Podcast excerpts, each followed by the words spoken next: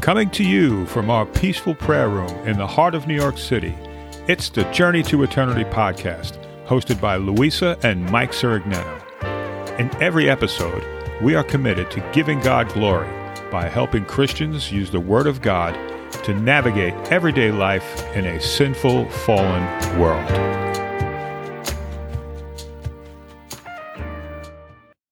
So, welcome to the show. I'm Louisa. And I'm Mike, and we are a married Christian couple on a Journey to eternity. So, for those of you who don't know us or are new to this podcast, Louisa and I are sinners saved by the grace of the Lord Jesus Christ and are members of New Hyde Park Baptist Church in Long Island, New York. However, this is not a church podcast, and any opinion or views that we share belong to us and are not reflective of our pastors, elders, or our church in general. So happy anniversary, babe. Happy anniversary, honey. so no, it's not our wedding anniversary, but it is the second anniversary of the Journey to Eternity podcast. Yeehaw. Our first episode was published back in November of 2020, and here we are, two years later, with episode number 27. We just want to, first of all, thank God and give Him the glory because He is the center of this. On our own, we would not be here doing His work. Right. And of course, thank you to all of you out there in podcast land who have encouraged us and supported us by listening, sharing your comments, and sharing the podcast with anyone who might benefit from it. So today's episode is sure to be something we could all use a little wisdom in, and that's resolving conflict. But as I'm sure you've experienced, we are generally not very good at it. But God has a way that works, and the Bible has a lot to say about the subject. But before we get started, let's pray. Oh, Heavenly Father, we thank you that your Son Jesus Christ is the example that we have to follow. His ways are perfect, and your words command us to be Christlike. And while we can't be perfect until glory, we thank you for sanctifying us every day that we might be more like Jesus in everything we do and think and say. In his name we pray. Amen. So let's talk about conflict. There are several kinds, but the purpose of today, we will focus on relational conflict. First, let's define it. Okay, so conflict. Conflict is a struggle and it is a clash of interest, opinion, or even principles. A clash between individuals arising out of a difference in thought process, attitudes, understanding, interests, requirements, and even sometimes perceptions. Let's look at uh, conflict, babe. So, Okay. when you hear the word, um, what do you think? Um, conflict is um, not agreeing with one another. Mm-hmm. Um, conflict is being right. Mm-hmm.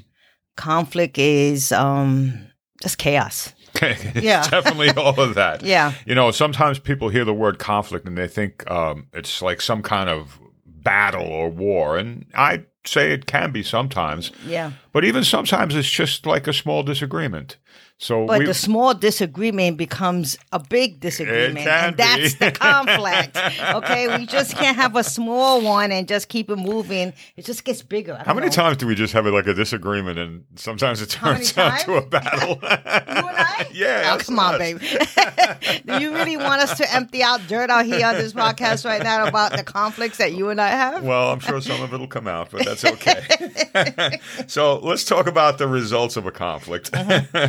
Usually it's a, he- a heated argument. Yeah, and it does get that Uh-huh. way sometimes. Sometimes it's physical abuse, and uh, I'm happy to say, babe, that that's never happened between us. But, Yeah, but it happens. It does happen. It, it does happen in a lot of cases. But what it really definitely is is a loss of peace and harmony. Yes. And I think that's one of the things that it, it, we really struggle with sometimes is that our conflict will cause us to to lose that for a period of time, whether it be even an hour or maybe uh, An hour is, in, is long it's enough. enough, Yeah, you, know? So that I think is something that um, is a definitely a direct result of it. Yeah. And who do we usually have conflict with? our spouse, Mm-hmm. our parents, Child, child, you know, parent-child relationship. right? Friends, family, co-workers, and sometimes there's conflict between people at the church. But we'll talk a little bit about that later. So, because we are sinful human beings, conflict is often a way of life, even for Christians. So, it's no surprise that God addresses it in Scripture. He has an answer to the problem. The trouble is that most of us would rather do it our way with very predictable results. But God has a way to resolve conflict. And we have the example of Jesus, who lived his earthly life in a relational conflict. So today we're going to cover five points, and they come from a wonderful book that we're praying through in our Wednesday prayer meeting. It's titled Five Things to Pray for Your Spouse. And in our meeting, we have adapted it to pray for anyone that you're having a relationship with. It was written by Michael and Melissa Kruger, and you can get it on Amazon for about five bucks. And I have to say, it's a worthy investment for your prayer life. So let's go to Ephesians 4. And this chapter is chock full of instructions for how to behave as a Christian. Point number one comes from verse 25, and it is speak truthfully. It reads, Therefore, each of you must put off falsehood and speak truthfully to your neighbor. Hmm. Speak truthfully. So, if for the purpose of, of this book, in the place of neighbor, you can substitute your spouse, your parent, a child, a family member, a co-worker, friend, mm-hmm. or a brother and sister in Christ. Mm-hmm. Now, the key word here is to speak truthfully, and Jesus spoke the truth in every conflict he faced. So ask yourself, when you're in the midst of a conflict, do you stick to the truth? I don't think many people do. You asking me that question, well, but no, could, I don't. Yeah. I'm, not, I'm not gonna, no, I don't. that's the that's the truth. well, I mean, I, we could ask it of ourselves, but yeah. I'm sure that uh, if most people are honest, they'll say that they don't. And the truth is a funny word. So, what's the truth? Okay, it's it's not just an outright lie, and some people look at it that way. Well, I didn't yeah. tell an outright lie. Okay, right. But did you exaggerate? Mm-hmm. Okay. Do you exaggerate the sins of others and downplay your own? Okay. How often in a in a in an argument do you exaggerate? I mean, it happens. I think both parties exaggerate in yeah, an argument. Yeah, that's just the so, reality of that. I mean, it could be not sticking to the point or a topic of the conflict. Sometimes mm-hmm. you're in a conflict, and I know this happens for us, and mm-hmm. you know we go off target and we try to find something else to get on each other about. Especially me, babe. I'm sorry. You know that's me. Okay, just put it out there that most of the time is me that I do that. well, you know, I I think you're in a conflict and you really want to get it over fast enough, uh-huh. you know, I think it's important that you just stay on okay, what is it? What is the conflict about? What is the problem? What is the real? Mm-hmm. What is the real root and disagreement of it? It's, it doesn't have to take in everything that's happened in the past ten years. Okay, and I, I think that like, listen, don't take it to don't take it to that level now.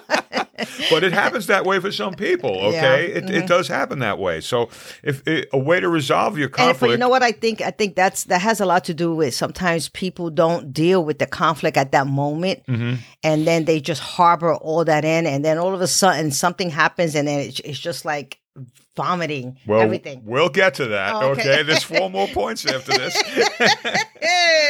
but I, I, really, I really think that uh, if you're going to um, speak truthfully, mm-hmm. that you, you really part of that is sticking to what what's the problem. Okay, say analyze that for a minute and say, okay, what are we really um, having this conflict about. Right, and and do you make false excuses for your behavior? Ah, that's another problem. Yeah. Okay, so we all have to like check ourselves at this point. Right. So making false excuses, okay, having the need to be right, okay? Oftentimes you'll not be truthful in order to to achieve that. So you you know you you, you want to be right. The truth is always a way to resolve conflict.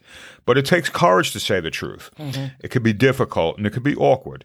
But God's work in the world is based on the truth. And as a Christian, there's no place in our lives for not telling the truth. Amen. In Ephesians 4, verse 15, Paul reacts to deceitfulness by saying, Instead, speaking the truth in love, we will grow to become in every respect the mature body of Him who is the head, that is Christ. Ah, in other words, speaking the truth makes us Christ-like. Right. And what is God like? Okay, it's it's better to be honest than to not speak the truth. So more often than not, the truth spoken in love will quiet a situation rather than inflame it. And I know that I don't know. Some people might argue with that, but I think when when you speak the truth in love, and that's the key, mm-hmm. is that it's going to quiet. When yeah, but when you're in a conflict, the it's love, hard to do yeah, that. the, the, love is not there because there's a conflict. So well, that's that's the problem. Right. It gives you know? us something. It sure gives us something to work on. Yeah. So, so moving on to point number two, it comes from verse 26, and it is reconciled quickly. It reads, Do not let the sun go down while you are still angry, and do not give the devil a foothold. Mm, how we many? can, t- we yeah. can talk about that. Yeah, babe. we can talk about that. Mm-hmm. How many times do you have a conflict and go to bed mad? We don't do that anymore. But back in the day, we It was really it bad. lot. It was really Yeah. bad. So most of the time, this occurs with a spouse, Mm-hmm. but it, it can be anyone. I mean, it, it could be your child. Your child lives in the house with you. Mm-hmm. Okay, it could be a parent. Uh, we know a lot of people that have conflicts with their parent. Uh, coworker, maybe I don't know, but any relationship, you know, can can be in play on that. And the whole thing is, you really don't want to go to bed mad. Right. So I think it's And the. Bible is very clear about that. Yeah. So I, I, I, I really think that more conflict goes on for a long time because you don't settle it right away. Because you want to be right. right. Okay. Okay, so so what usually happens when we when you go to bed mad? Can you really sleep? If you do sleep, you will probably wake up mad, and then you carry that into the day. And if you can't sleep because you're mad, you're going to lie awake all night and just get madder and madder. so either way, if you don't resolve the conflict, it can turn into days, weeks, months, or even years. Bitterness will occur and the two sides will dig in and they'll have the need to be right and it gets ugly. Okay. And the devil is clapping because he wants division and he wants discord between people. Right. So, how many times have you had days of silence in your home? Is it worth it? Mm, Just look at the marriages that go cold from unresolved conflict. right. And it's not only marriages. Okay. Families are most affected by unresolved conflict. Just ask the brothers and sisters who have not spoken for years, sometimes over small stuff. How many parents are estranged from their own children and vice versa? And you know, babe, in my own family, my sister and I didn't speak for five years. Mm, yeah. Remember that? I do remember that. and yeah. that was rough. Was I mean, I wasn't rough. saved. She's not saved. Mhm. But it was five years of just not speaking to each other. That's harsh. Yeah. And I mean, harsh. my family had that type of thing. I mean, my father had a brother in his family that th- th- he was estranged. I mean, Mm-hmm. they didn't, they, they, they never saw him again. They found out he died like years after he died. And, you know, how harsh that is. Okay. I remember my father was really upset about that. And eh, when, and when you can't get that back. you can't. You Once- cannot get that you know, back. And whoever, whatever the, the cause of it is, I mean, it, it, resolve resolve your you know your matters. Do it quickly. Right. All this can be avoided by resolving your conflict quickly. In Matthew chapter 5 and verse 25, Jesus says, Settle matters quickly with your adversary. Right. Jesus calls for reconciliation eagerly and aggressively, even if it involves self-sacrifice. Mm-hmm. Right. And here's the rub: if it, it, a Christian, it honors God when we make the first move. Okay, be the first to apologize, the first to forgive, the first to make a move towards the other person. Usually, that's going to resolve it. Sometimes not, but it's always a start. Yeah. Proverbs 15:1 states, "A gentle answer turns away wrath, but a harsh word stirs up anger." Yeah.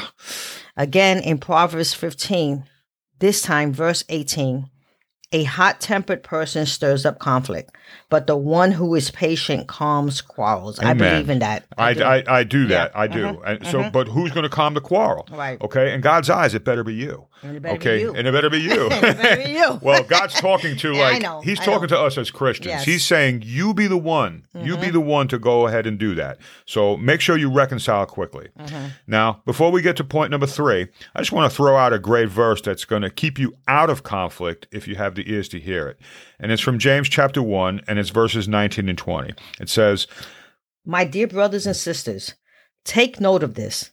Everyone should be quick to listen, slow to speak, and slow to become angry, because human anger does not produce the righteousness that God desires. Amen. Amen. Amen. Okay. Now, on to point number three, and it is put away bitterness. Now, that comes from verse 31, and it reads Get rid of all bitterness. So there's more to this verse, uh, but we're going to just focus on this point, you know, this point of bitterness. And bitterness comes, it's the result of unresolved conflict. And bitterness is a smothering resentment. Right. Years, and years, of conflict produce this. And I know, I've been there. Right. hmm So, how many times do you commit the same sin over and over again in a relationship? A lot, A right? lot, yeah. Okay. Mm-hmm. So, how many times has that been inflicted on you. So you're you're you know it goes both ways. Mm-hmm. All right, you're a sinner. Uh, the other person you're in conflict is a sinner. So you might commit the same thing over and over for years. It gets wearing on a person. Mm-hmm. Yeah, so when it, it happens does. to you, okay, does it not wear you out, right? Okay, so this is going to be a test for any relationship. And what I think happens sometimes is people just get resigned. Okay, and Because these- it becomes like the norm. Right. And these things don't get resolved uh, the way we want it. Okay. I mean, as a married couple, I think that really is um, the prime relationship that has this happen because, you know, you live under the same roof. Sometimes there's really nowhere to go. And you have to look at it. And how do you break that pattern? Hold yourself accountable. Yeah. I mean, know? ask yourself, how have you contributed to any bitterness in a relationship? So, you know, maybe you have unconfessed sin. Maybe you need to apologize and ask for forgiveness. And you it's always both ways. Right. And you know how I always say check your check your heart and Yep. ask God to reveal to Without you a doubt. any sin that needs to be dealt with in your relationship. Okay? I, I agree. Mm-hmm. So, point number four gives us a way to not only avoid bitterness from taking hold, but if you practice this, it's going to reduce conflict as well. And it comes from verse 32, and it is simply be kind.